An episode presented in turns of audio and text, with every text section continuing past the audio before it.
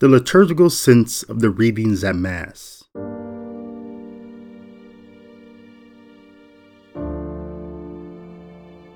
For the sixth Sunday of Ordinary Time Year B, the first reading from Leviticus chapter 13, verses 1 through 2 and 44 through 46, and the Gospel reading from Mark chapter 1, verses 40 through 45 gives us the opportunity to hear two different accounts of how God dealt with his people suffering from the skin condition the Bible calls leprosy, which is one of the most mentioned diseases in sacred scripture.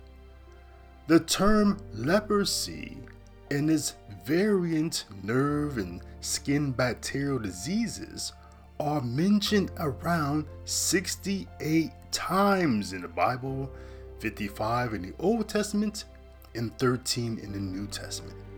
Leprosy was such an obvious deformity of the skin that many people feared it as a contagion or a sign of personal impurity and sin.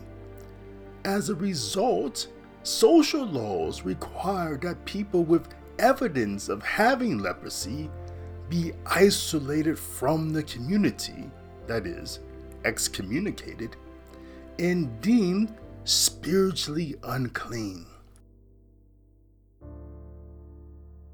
The verses in Leviticus chapter 13, verse 1 through 2 and 40 to 46 are part of the laws God gave to Israel's people in the Old Testament.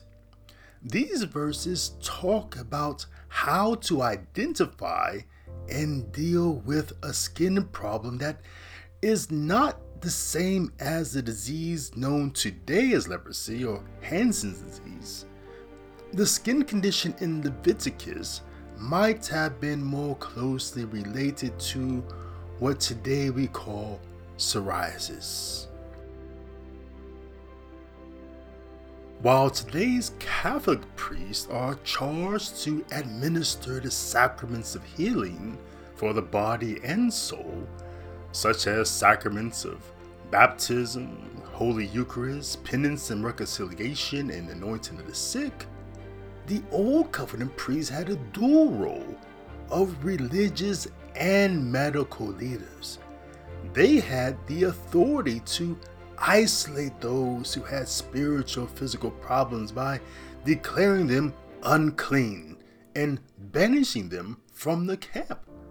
Some of the conditions that made a person unclean were genital discharges, menstruation, and childbirth until the woman completed the purification ritual.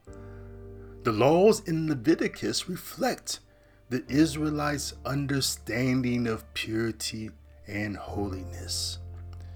They believed that any bodily defect or disorder made them unholy because God commanded them to be holy as the Lord your God is holy. Therefore, anyone who had leprosy had to live alone. His dwelling was to be outside of the camp. Again, excommunicated. Through this context, we better understand the leper we encounter in today's gospel reading. Not only has this man been excommunicated from the community of God's people, but he had been declared untouchable. Yet, he breaks the law to enter the community and kneels down to beg Jesus to break the law to heal him, saying, If you wish, you could make me clean.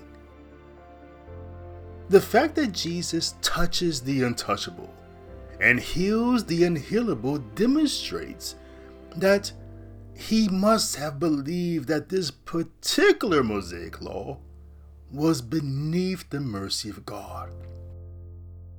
When Jesus tells the man, See that you tell no one anything, but go Show yourself to the priest and offer for your cleansing what Moses prescribed that will be proof for them.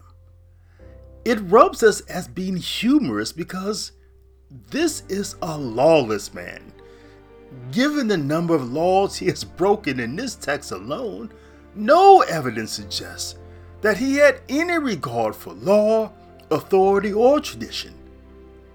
So rather than heeding Jesus' demand that he keep quiet about the matter until he obeys the law by showing himself to the priest, the text tells us that the lawless man went away and began to publicize the whole matter. There will always be tension between what man deems to be the subjective common good for all versus what is objectively good and pleasing to God. It may have been the sensible, practical, and common good for those perceived as being physically or sinfully contagious to be excommunicated. However, according to the apostle Paul in today's second reading from 1 Corinthians chapter 10 verses 31 through chapter 11 verse 1, our calling is not to pursue the common good for many, but the divine good for all, which is won by doing everything for the glory of God, pleasing everyone in every way not seeing the benefits of self, but that of many, that they may be saved. Therefore, while excommunication and leaving people to die alone might be a common good, the higher and divine good is their salvation. The paradox is that as sinners against God's love, we are all lepers and not worthy of communion with Him. However, at the same time, we are the leper who gets down on our knees at Mass for communion with Him. One of our faith's most beautiful and profound truths is that we are called to communion with God and one another. Through the liturgy of the Mass and the sacraments, we encounter the real living presence of Christ, who invites us to share in his life and love. The liturgy is the source and summit of our Christian life, where we worship God in spirit and truth and receive His grace and mercy. The sacraments are the signs and instruments of God's saving action, where we are cleansed, healed, nourished, strengthened, and sent forth from the Mass to be His witnesses in the world. Through the liturgy and the sacraments, we are drawn into a deeper relationship with Christ, who is the way, the truth, and the life. He is the one who leads us to the Father in the unity of the Holy Spirit. He is the one who makes us part of his mystical body, the church. He is the one who offers us the hope of eternal life. We are called to communion because we are made for communion. We are created in the image and likeness of God, who is the communion of persons. We are destined to share in the divine life, a communion of love. We are redeemed by Christ, who died and rose for us to restore our communion with God and with one another. We are called to communion because we are loved by God, who desires nothing more than our happiness and holiness.